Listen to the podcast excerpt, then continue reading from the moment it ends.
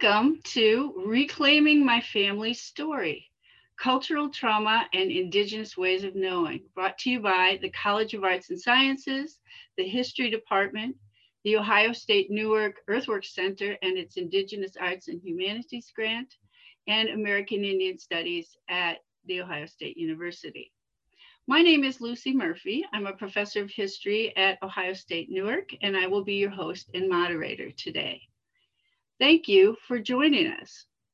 Today, my friend, Dr. Melissa Beard Jacob, will present an Indigenous autoethnographic study of her family's story of survival through the Native American boarding school system.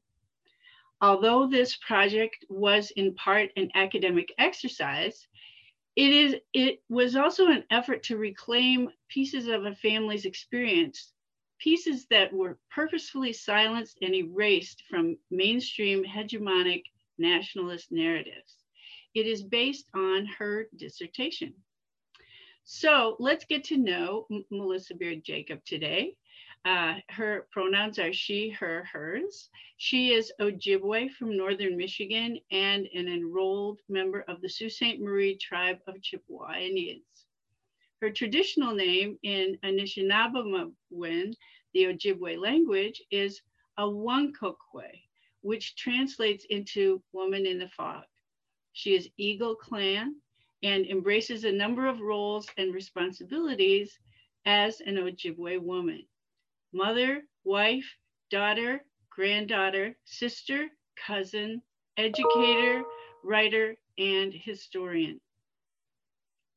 Melissa received her PhD in cultural studies from George Mason University, and her research interests include Native American boarding school histories, collective memory and cultural trauma, indigenous methodologies, and performance theory. Melissa also holds a BA in journalism from Michigan State University and an MA in film and media studies from Wayne State University. So before I turn it over to Dr. Jacob, I would like to offer a land acknowledgement. I acknowledge that the land that the Ohio State University occupies is the ancestral and contemporary territory of the Shawnee, Potawatomi, Delaware, Miami, Peoria, Seneca, Wyandot, Ojibwe, and Cherokee peoples. Specifically, the university resides on land ceded in the 1795 Treaty of Greenville and the forced removal of tribes through the Indian Removal Act of 1830. I want to honor the resiliency of these tribal nations and recognize the historical contexts that have affected and continue to affect the indigenous peoples of this land. So with that introduction, let me mention the plan today. Dr. Jacob will speak for about 30 minutes, and then she will take your questions and we will open things up for discussion. If you are interested in asking a question, please write it in the Q&A function at the bottom of your screen on Zoom. Now, without further ado, let me pass you over to Dr. Melissa Beard Jacob, who will take us on an exploration of reclaiming my family's story cultural trauma, and indigenous ways of knowing. Thank you so much, Lucy. So I'm going to just take a moment here to share my screen because um, I do have some slides today to share with you all. Okay.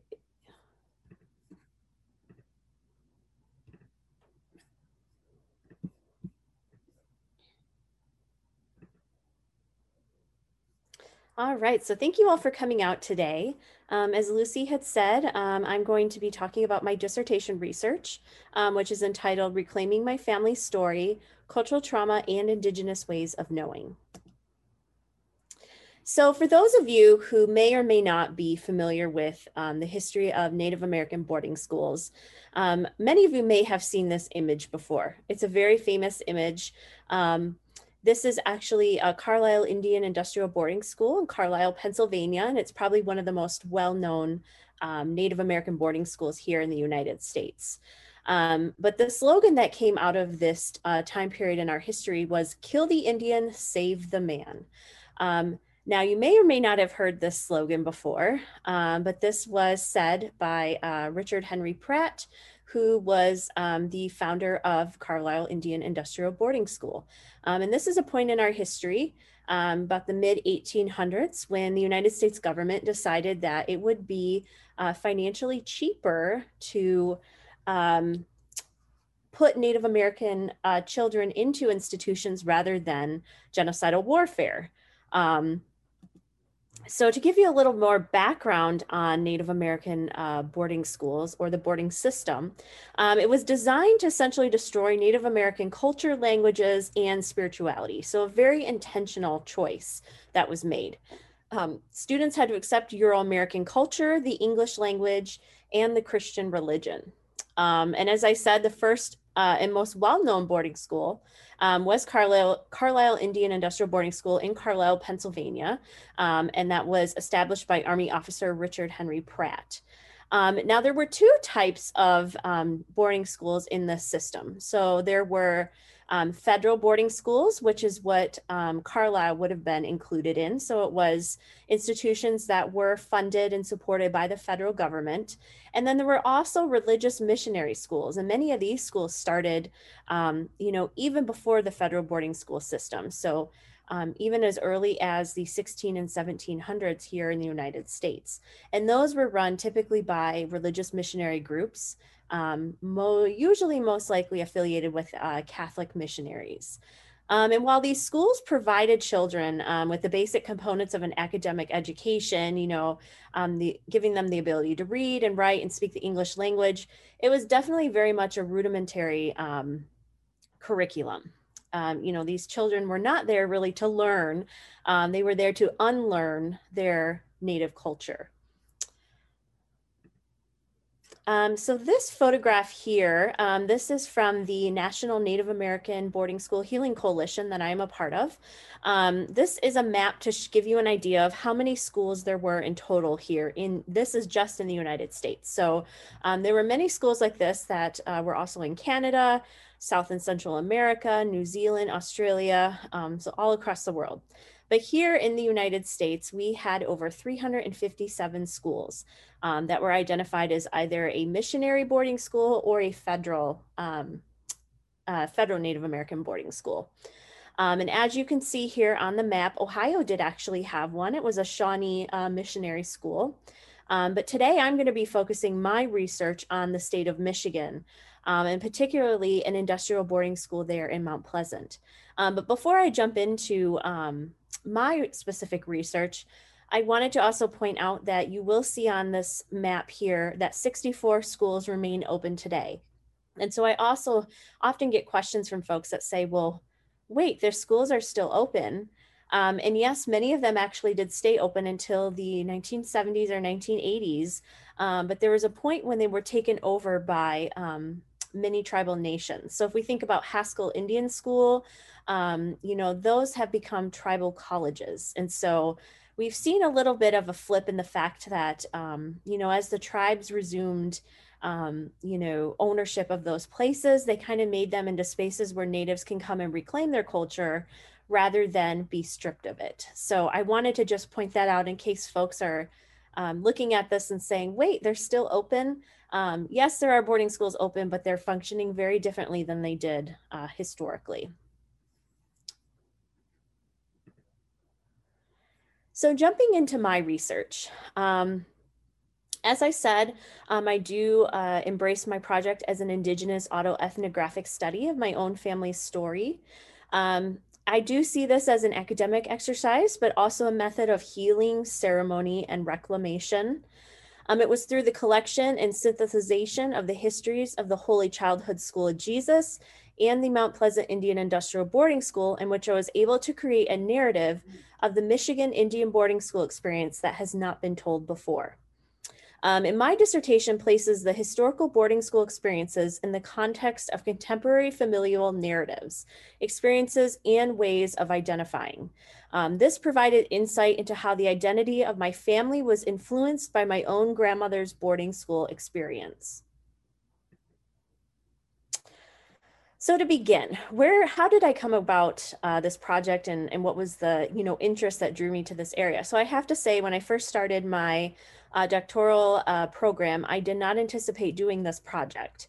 Um, but it wasn't until a family member found the um, black and white photo on the left-hand side um, in a, a, group of photos and just posted it on Facebook and tagged my mom and a bunch of my aunts and said, you know, here's your uh, your mom and your grandma Phyllis at Harbor Springs boarding school. And we were all very confused because we didn't know I mean, honestly, many of us didn't know what a boarding school was. It was something that wasn't talked about in our family. Um, and we had no idea that um, my grandmother or my mom's mother had went. And so um, the little girl in the front row there in the uh, suspenders is my grandma. Um, and then my great aunt Jeannie is uh, towards the left hand side. She's wearing kind of like a handkerchief with, it looks like she's eating something. Um, and I've also been told actually all the children in this photo are relatives of some, you know, cousins from some sort. Um, so that's kind of where my journey began is this photograph was discovered and there were lots of questions. Um, you know, when did this, when did she go? Why didn't she talk about this?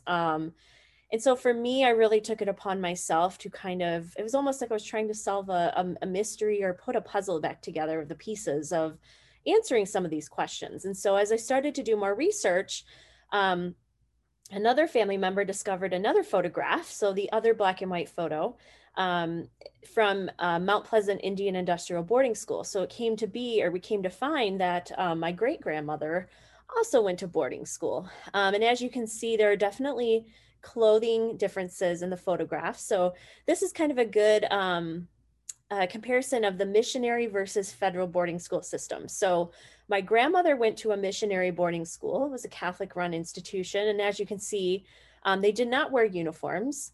Um, but at the Indian Industrial Boarding School in Mount Pleasant, they did. Um, and it very much functioned like a Carlisle Indian Industrial Boarding School. So to give you kind of a better um, idea of where my family was coming from in terms of how they ended up at these boarding schools is my grandmother and great grandmother um, were from Mackinac Island. So some of you may actually know this place as um, it's a big tourist, um, beautiful place. Um, but lots of tourists come there every year. You have to take a ferry to get to the island. There are no cars there. Um, but it is very much a very um, sacred place to um, my people, the Anishinaabe people. Um, and so my um, Ojibwe family has lived there for since the beginning of time. And this will give you kind of a visual example of seeing how far they were coming from home. So Harbor Springs boarding school, I would say is probably closer in terms of maybe two hours away, but Mount Pleasant is significantly um, far away from Mackinac Island. It's in the state of Michigan or very, uh, central Michigan. Um, and I think they definitely chose that place uh, strategically in terms of attempts to separate Native children uh, from their families and to put distance um, between them. So today I'm going to focus most of what I'm going to talk about on um, the Mount Pleasant Indian Industrial Boarding School experience. So I'm going to be talking about my great grandmother's experience, which of course feeds into my grandmother's experience, and then also my own experience. Um, and so here you can see a photograph of, um, this is one of the buildings at Mount Pleasant. The children, of course, are lined up in a very military regiment style. Um, and then the bottom photograph is myself, my sister, and my aunt. Um, and we actually went to the grounds of the school. This is a few years back. Um, on June 6th, every year, they have an honoring, healing, and remembering event um, where tribal members can come, you know, folks that may have had family that went to the school. Um, and it's a way to honor um, those who may we may have lost at the school, um, you know, students that uh, went and died, but also to remember the survivors and the resiliency of our communities and the fact that many of us have family who went there um, and came out and we still have our close ties to our culture.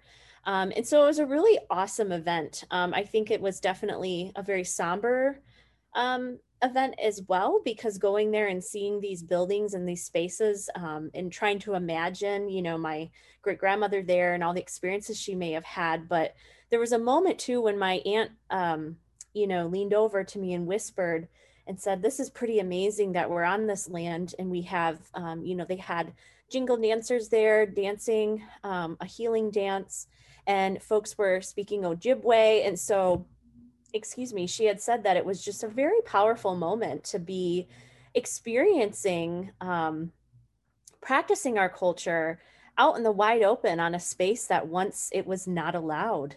Um, and so it was really, really cool to get to experience this with my family um, and definitely something that I'd like to go back to, you know, now that I have my own child and to be able to um, let her experience that and kind of see how far and how resilient we are as a, as Native people um, coming out of this tra- cultural trauma um, and still remaining um, strong and true to, to our traditional ways. So here are some more um, historical photographs of Mount Pleasant.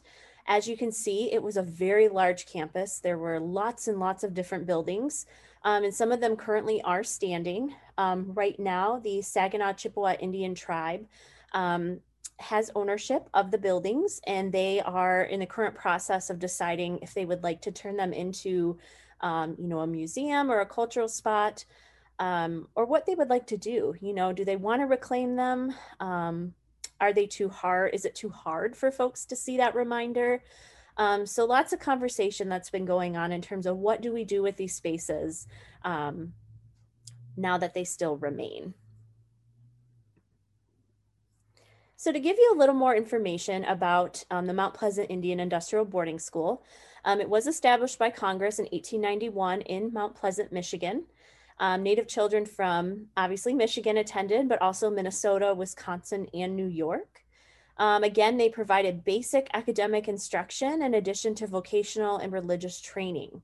Um, potential courses that uh, the children took were um, English language, woodworking, farming, sewing, laundry, housekeeping, um, Euro American cultural courses, um, and as I had said, definitely a very similar structure to the Carlisle Indian Industrial Boarding School in Pennsylvania. Um, and you know, you often hear this narrative of uh, with Native American boarding schools, this history of children being taken from their homes, which there definitely was that narrative um, that children were taken um, by the government or by Indian agents and put into these schools. But I found in my research it was actually um, also very common for parents to plead uh, with the superintendent to allow the children um, to attend because they felt their kids would have a better life. Um, and it was interesting in my own family story that um, this was actually my family's narrative is my great grandmother um, attended during the great depression um, her father had just passed away, and so her mother was a single mom raising a large number of children um, on Mackinac Island, where you know the winters are very rough, very cold. They lived in a log cabin without um, heat or electricity, and so for her, she felt like this was the only way her children were going to have the life she wanted for them. Um, and so here you can see um, this was her um, application for admission to uh, Mount Pleasant. Um, and so, you know, that was part of the process. So there definitely was this narrative of children being taken, but also, um, you know, Native parents were put in this place to feel as though there was no other options um, for them. And so to give you a better idea of what their student daily schedule looked like. So this is from uh, the 1917 Mount Pleasant Indian Industrial, Board annual, Industrial Boarding School annual report. Um, and it shows you that these children, um, you know, were up at 5:30 a.m. and like hour by hour, they had different activities to do: breakfast, assembly call, um, you know, physical training. Um, and so a lot of their day was spent doing um, a lot of vocational training. So they tended to do a lot of, um, you know, a lot of the free labor to keep the school running. So washing clothes, you know, uh, making food, um, the boys would tend the garden and the, the farm animals. Um, so they had a very long day. And as you can see, they went from 5.30 a.m. and then they had, of course, in a very regiment military style, taps and lights out at 9.15. Um, and it's hard to imagine there was children going to the school as young as five years old um, and going through this type of a strict schedule. I just cannot imagine um, how hard that was for them. This photograph here is the girls' dormitory. Um, as you can see, the were lots of beds spaced together. Um, the genders were separated, so boys and girls were separated in two different dorms. Um, it was very interesting because when I went to tour um, the the grounds of Mount Pleasant a few years back, um, our tour guide, he was a Saginaw Chippewa Indian tribal member, said that when the tribe first came to um, look at these buildings to take ownership, um, they had said that uh, this building in particular had a room that was padded, um, but the door had no door handle on it. So there was no way to, um, once you were inside the room, there was no way to exit. Um, and so there were lots of really um, horrific stories of some of these buildings, particularly with the young girls, having spaces like this. So a padded on, and uh, the state of Michigan told them that this was a place where they practiced their instruments. Um, but I'm thinking that you would need a doorknob to leave the room. Um, so I'm not, uh, I think that was their way of trying to cover up what that space was really used for. Um, and, you know, there were lots of stories when I did um, interviews um, about, uh, you know, the, the experiences of students that attended the school. You know, girls were under a lot of scrutiny. Um, they were very afraid of girls sneaking out, um, getting pregnant, meeting up with boys. And so there was a lot of supervision that happened within um, a lot of these gendered spaces at Mount Pleasant. Also a photograph here from uh, a sewing class. So as I had said, um, lots of vocational training. So the girls were taught to sew. Um, there actually was a domestic science cottage on campus that they um, would go to and learn how to cook, um, you know, uh, make linens, uh, keep house essentially. You know, there was this idea of the Victorian womanhood um, where Native women were taught how to be housewives, which interesting enough, once they returned to um, you know, their reservations or their traditional home life, um, they really weren't set up to uh, be successful in a job because they were teaching them such gendered notions of um, of work that many of these women went back and were um, kind of forced to either go into uh, laundry or kind of mending. Um, I know many of the women in my family they gained a lot of sewing skills, crocheting skills, um, so they were able to get jobs in that field. Um, but you know, unfortunately, they didn't learn a lot of things that they could take with them to put them in a place to be uh, economically successful. Again, here's a picture from the domestic science class. So this is in the cottage. As you can see, um, they had a large kitchen where women went to learn how to cook. Um, they all, again, wore uniforms. It was very much a military formality in the ways that they were taught. And again here, the laundry room. And also I would like to point out, as you can see in this photograph, all of the children's hair is cut very short. Um, and this was common in many Native American boarding schools. Even in the photograph with my grandmother, her hair was cut short. Um, and so this was not common, or this was not uncommon to see in many pictures from boarding schools all across the nation. Um, and this was hard for many, um, for many Native uh, children. I, my great aunt actually told me um, that when she first went to boarding school, she was sat in a chair in a room full of all the other students and her head was shaved. Um, and it's something that stayed with her her entire life because it was not only a public, um, a public embarrassment in terms of traditionally Native folks do not cut their hair. Um, and and for her just to have it done so publicly in that way was something that she carried with her all her life. And also the boys, again, as I had said, were um, not only were they doing woodwork, ironwork, um, sorts of the, you know, the masculine types of uh, areas of work, they also were taught how to sew and tailor. Um, and so for many Native men that left Mount Pleasant, this also became um, a job option for them, especially many people from my community uh, that came from Mackinac Island um, they uh, many of them went back to the island and worked at resorts, and they would um, tailor suits for um, rich folks that came to the island to vacation. Um, again, many of them worked in kitchens and cooked or cleaned at hotels and restaurants. Um, so as you can see, the the vocational skills that these kids were learning really definitely set them in a place um, set them in a, a very social economic place. There was not any movement for them after they came out of the schools. So I want to move a little bit back into my story here. I'm going to check the time. Okay. I'm I talk so much. I'm like, oh boy, but I'll try to be concise here um, as we move along with the rest of the, the presentation. But um, so these uh, next few slides are from um, Indian Agent Service Notes. Um, so the Mount Pleasant Indian Industrial Boarding School closed in the mid 1930s. Um, and this is after um, a report came out. The, oh my gosh, I'm blanking on the name of it right now. I cannot believe this. I will have to come back to the the name of the Merriam report. There we go. Uh, the Merriam report came out that basically um, showcased all the horrible conditions of these federally run boarding schools, and so many of them closed in the mid 1930s. Um, and for many of the children that were at boarding schools like Mount Pleasant, um, many of them were sent home, but the state of Michigan, in my family's case, sent social workers um, to many of these homes, particularly my family's, because it was a single parent household.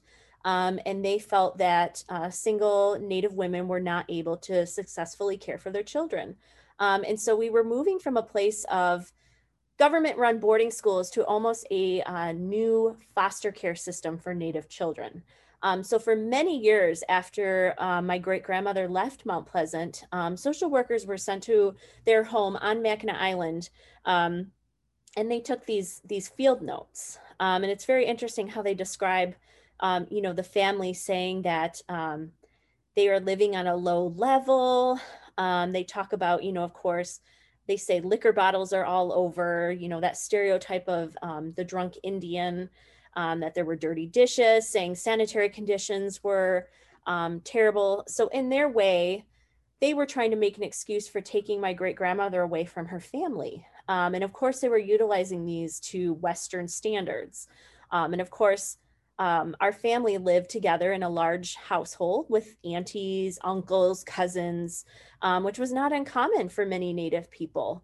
Um, but as you can see here, they even commented on my great grandmother's mother, saying that she had a bad reputation in the community.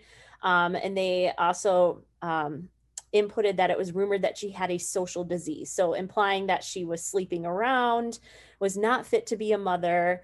Um, so it's very interesting to see that these were formal government records. Um, and they were really, truly trying very hard to take my great grandmother away. Um, and they actually went to the point of, of um, attempting to commit her to a mental institution. Um, they gave her a mental test, and of course, her IQ was lower um, because before she went to boarding school, she had not attended um, public school at all. And so she was in behind in terms of, uh, you know, formal education uh, because she had not gone to school prior to that. Um, and so at this point, after they had um, released this document um, and I had talked to, you know, after doing interviews with my family, there were a good few years where my great grandmother was hidden in different um, family uh, pockets.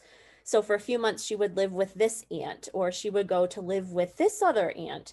Um, so they were trying to hide her out because they really truly wanted to take her away and put her into a mental institution. Um, and so I think this is a, just an example of, you know, even after the boarding schools closed, um, the government really truly wanted to separate Native children from their families. Um, it was a very purposeful separation, something we still see happening today um, if you think about what is happening at our border right now, currently between the US and Mexico. Um, and so there were also incidents of runaway students.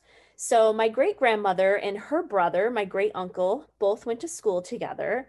Um, and right before the school closed, uh, her brother Philip ran away. Um, and it's very interesting that they sent this um, this letter to their mother, basically saying, "By the way, your son ran off, if he shows up at home, please let us know. Um, and so, really, there was no care for these children's well being. Um, you know, to them, they were just another number. Um, and I will also say, the runaway students in my research, um, there was a large trend of them being male. Um, and this is often because male students had a little more freedom on these campuses, particularly at Mount Pleasant. they were able to go out into the fields or the gardens and the girls were very much you know um, kept into their small spaces like the laundry the dormitory um, because again, they wanted to protect them um, and this, you know, stereotype of the, um, you know, promiscuous Native woman. And so you often see that um, young men were the ones who were running away more, more so than often. Um, so additionally, when I went to Mount Pleasant um, for the day of honoring, healing, and remembering, while we were touring the grounds, um, we came along this wall. Um, and, and this was known as the Wall of Tears. And as you can see in the one photograph on the right-hand side, there are like three different knobs. Um, and our tour guide told us that when they were there with uh, representatives from the state of Michigan, they were told that those were places to tie up horses. Um, and one of the uh, tribal members said, but those are not very large hooks to tie up a, a full grown horse. Um, so to them, this was a place where after they found out through interviewing former students, um, this is where children were put for punishment. Um, and we would, you know, have to think that those hooks were to tie up children. Um, and there's also lots of carvings. You can see where they would were forced to stand by the wall. Many of them carved their initials.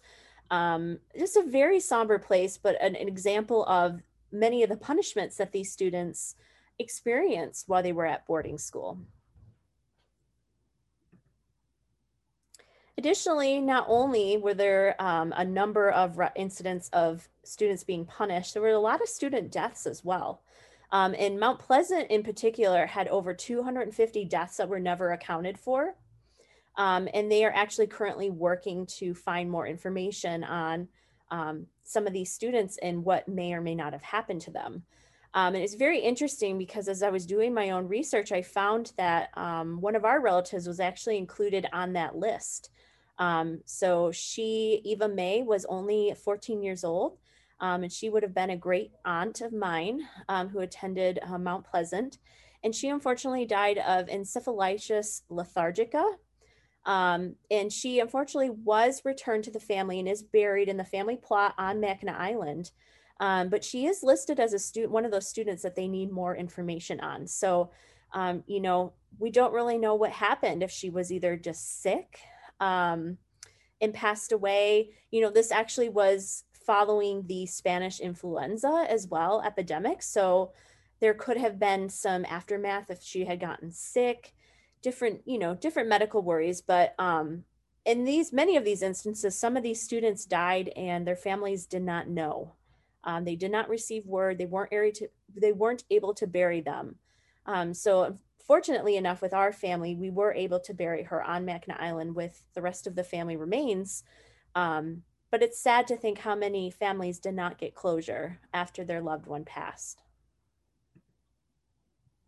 So, to conclude here, um, I just have a couple um, statements of uh, findings I'd like to share. So, through my research, um, I found that Native American boarding schools were a part of the continuous settler colonial desire to acquire all Indigenous lands. Um, dismantling Anishinaabeg identities and cultural traditions was done through the formal separation of families and the interruption of parenting and child rearing. Um, the assimilative and abusive influences of the boarding school experience dramatically impacted not only the self esteem and cultural identity of an individual student, but the collective identities of their community and their future children and grandchildren. It is through this intergenerational experience excuse me, that many Native Americans have forgotten their language, their cultural practices, and their ancestral histories. They lost the ability to understand what it needs to be Anishinaabeg. It is through the sharing of boarding school histories and stories that's a way for Native Americans to reclaim and recover a sense of agency that their ancestors were once denied through the process of settler colonialism and assimilation. And part of this recovery process is simply knowing and acknowledging the collective history of one's family and tribal community.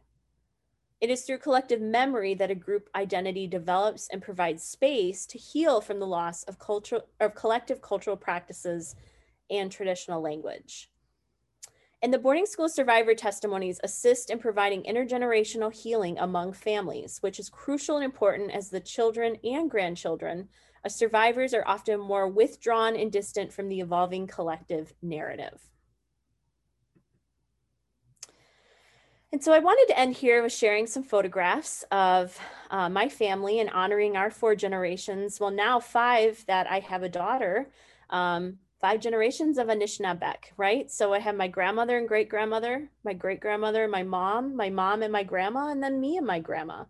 Um, and so I always uh, utilize this slide to point out that not only did my grandma and great grandmother physically experience the boarding school uh, system and the traumas that um, came along with that experience. But my mother and I also, um, you know, were impacted by this. And it's an intergenerational impact that is going to continue for generations. Um, and is something that now that we understand um, their boarding school story and their, their histories and experiences, it gives us a better idea of some of those missing pieces. So, as I had said, I kind of thought of this project as a puzzle putting together different pieces, understanding why, you know, my grandmother never wanted us to speak Anishinaabe in the house. She herself could understand it, but she never spoke it.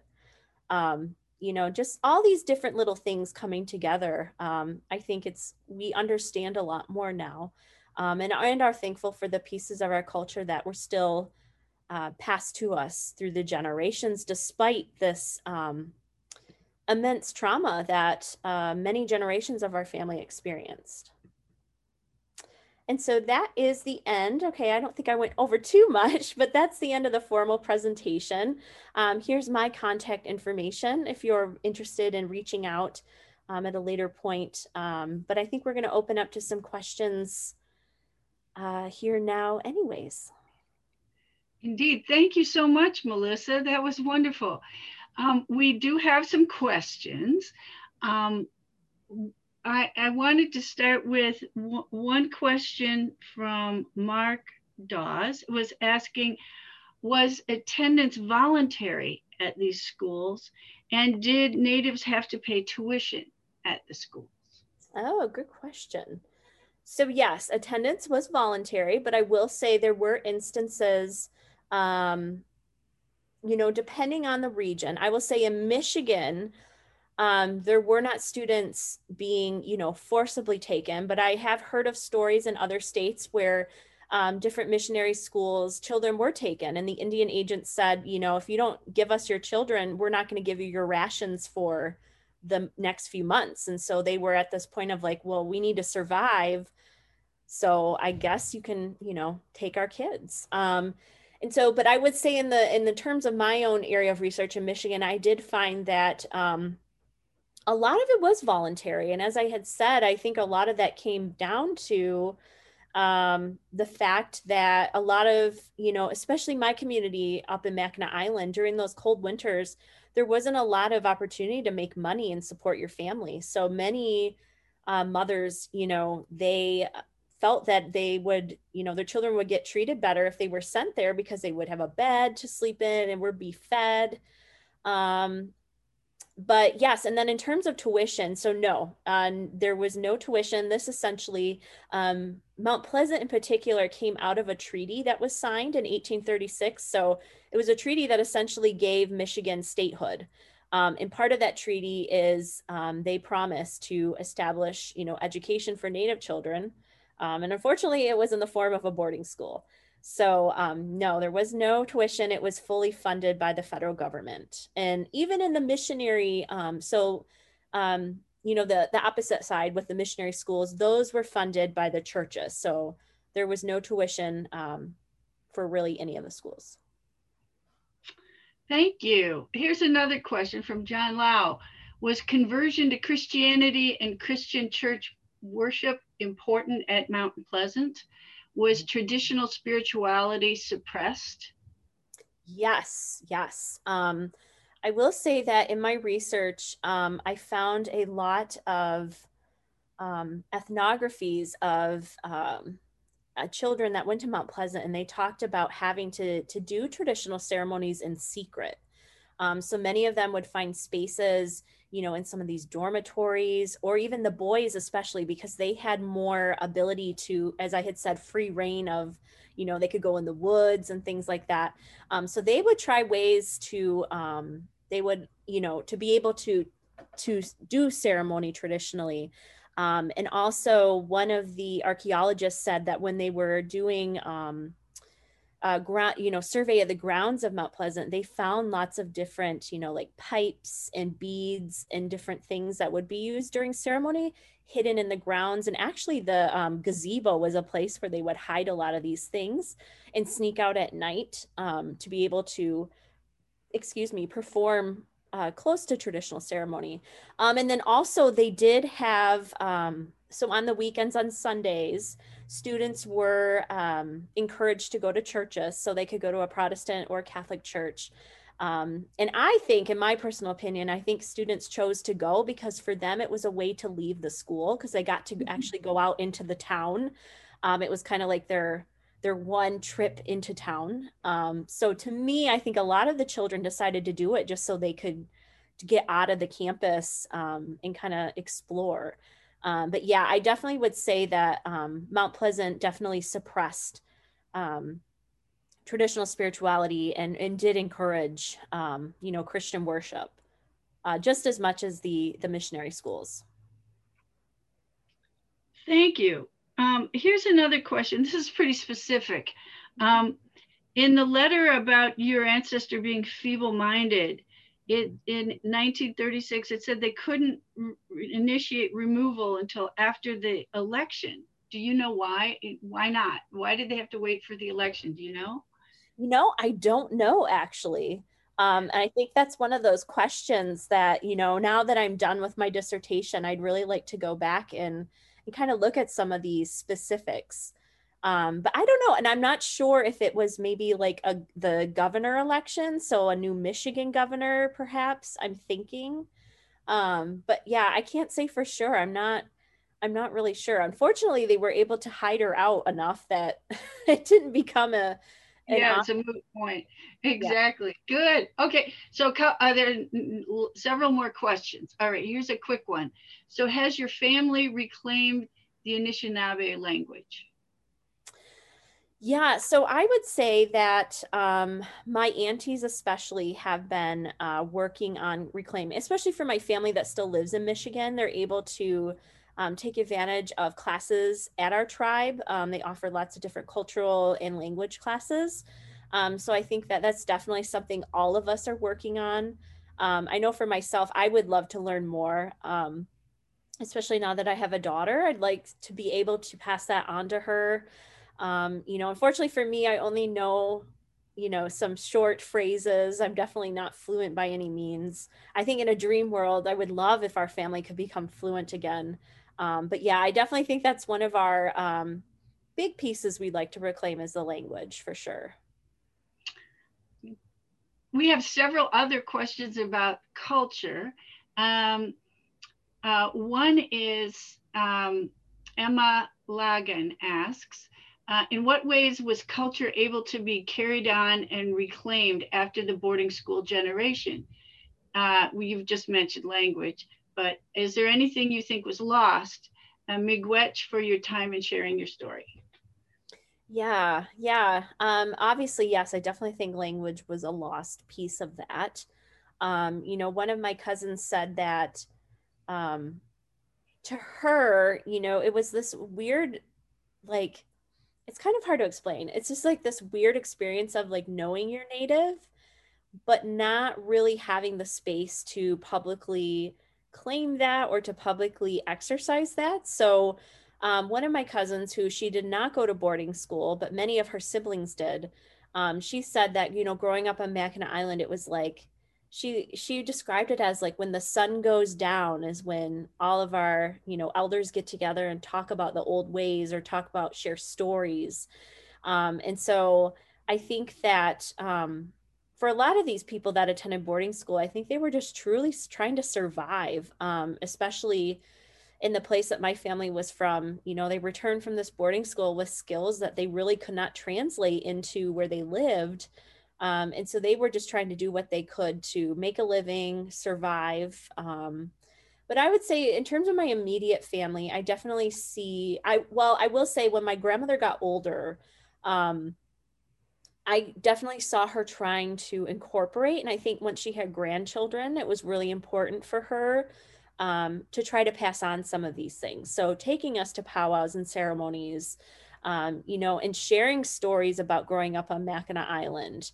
Um, but I, I definitely think that my, I will say my experience was much more different than my mom's because, you know, as the generation closer to my grandma, um, you know, they very much didn't, uh, I guess they weren't um, exposed to that information as much as I was as a grandchild, if that makes sense.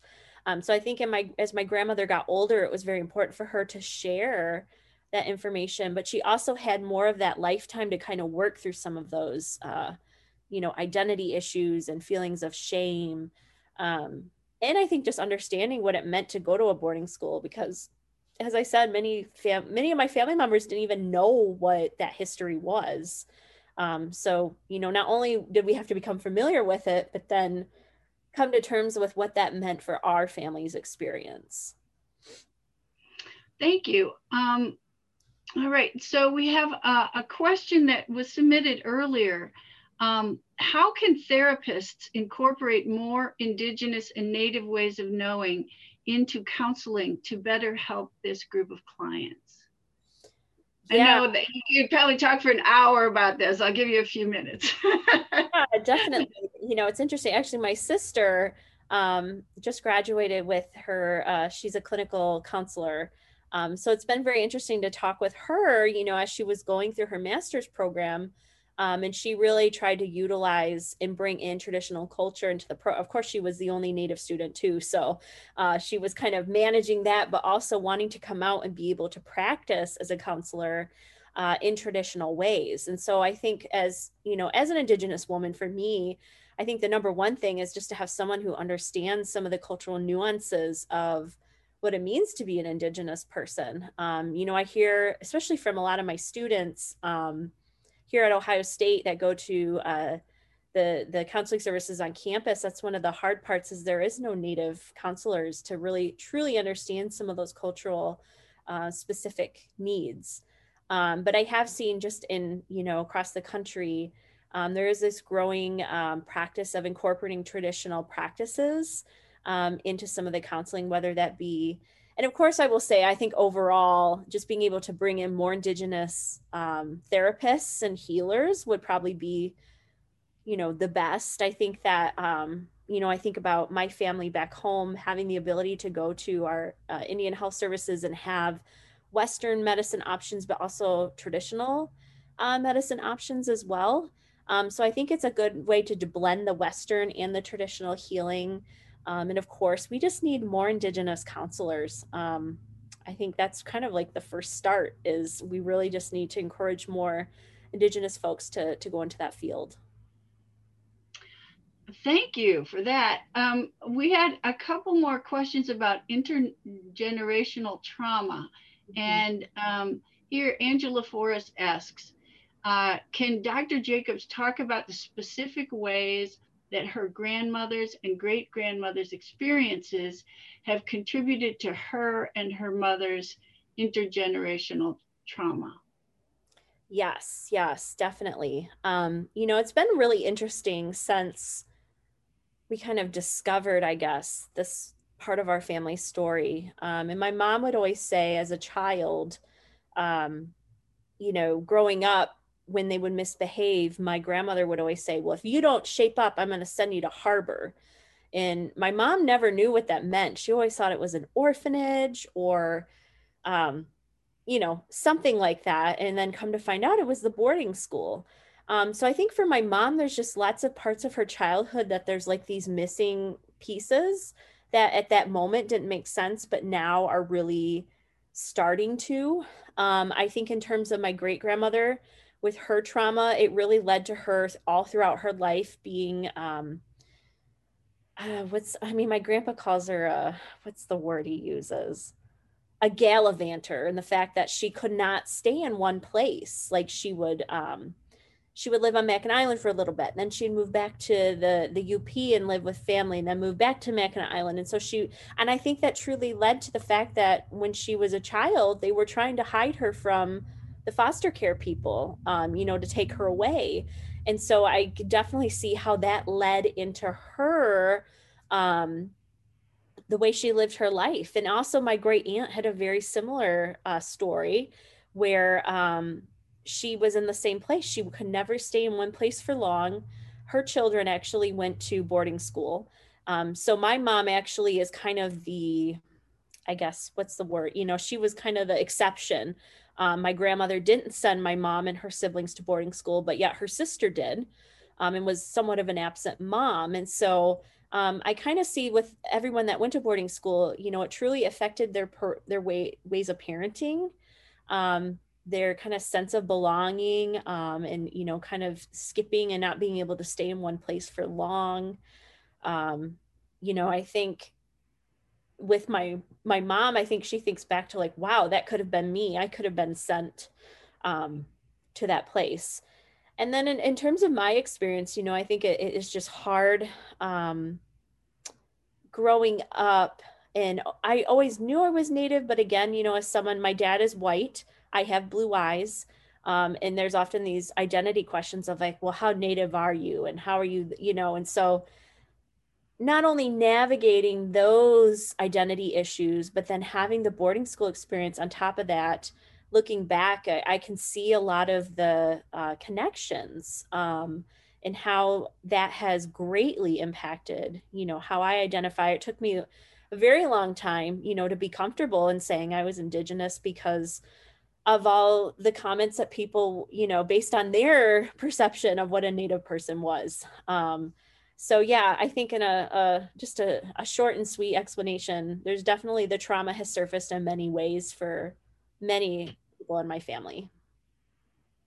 Thank you. Um, someone is um, uh, thanking you, mentioning her own grandmother who um, uh, would not use the language, uh, her indigenous language um, and uh, is is thanking you for your presentation. I'll send you the email.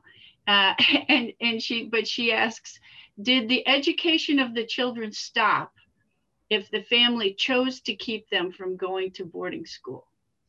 So was there any education if they didn't go to the boarding school? You know, I think it really depended on the part of the state they lived in. Um, so I know that in terms of Mackinac Island, they did end up opening a public school there. Um, so some of my family was able, after the boarding school closed, they were able to continue going to school on the island. Um, but I think just throughout Michigan, in terms of the other Native students, I think it really just depended on where they lived and if they lived close enough to a school or a public school. Um, so I think it was kind of a very situational experience. Um, I know for with my um, my grandmother, she only went to school until eighth grade, and then she just was like, "Nope, I'm done." And I think a lot of that, again, was contributed to her boarding school experience. Like I think education for her was just it was tarnished. Like she just didn't really want anything to do with it because of what she had experienced. Um, and then actually, I don't think my great grandmother. I think she had maybe a fourth grade education. So again, another experience of, you know, I, I think a lot of them lost interest in, in school because of their experiences. Um, and then again, I think it just depended on if they had the ability to get to a school or if it was close to their, um, to their home. Thank you. I think we've covered most of the questions here. Um, and so um, I want to thank you so much, Melissa. Um, Melissa, do you want to just mention briefly what you do as an intercultural specialist? Sure, yeah. So, um, as one of the intercultural specialists at the Student Life Multicultural Center, um, I oversee our Native American and Indigenous student initiatives. So, um, all throughout the academic year, we offer lots of different programs. Um, one of our largest is the Alternative Thanksgiving event in November. Um, and obviously, we usually have lots of Native American Heritage Month programming in November as well. Uh, but I also work with two student organizations on campus um, the Native American Indigenous Peoples Cohort and then the American Indian Science and Engineering Society. So um, definitely a very rewarding role in that I get to work very closely with a lot of our Native and Indigenous students on campus. Um, and we have lots of different programming all throughout the year. So definitely make sure to visit our website, um, mcc.osu.edu. Um, and we have a whole calendar of events. So, um, and feel free to contact me anytime with any questions. Um, yeah. Well, thank you very much. Um, before I close out this event, um, I want to mention an upcoming event. Uh, on April 14th, Dr. Shannon Gonzalez Miller will be giving a presentation called Restoring the Experiences of Indigenous College Students. And um, I hope that you will be able to tune in for that one. I'll be hosting that one as well. So thank you to everyone for joining us today. I'm very grateful to my dear friend, uh, Dr. Jacob, um, for sharing her expertise and remarkable family story. Uh, please join me in giving her a virtual round of applause. And I would also like to thank the College of Arts and Sciences, especially Clara Davison, Maddie Kerma, Jade Lack, and Nick Breyfogle for um, for helping to put this together. And uh, I hope that you will be able to uh, uh, be with us in the future. So thank you, everyone, and take care.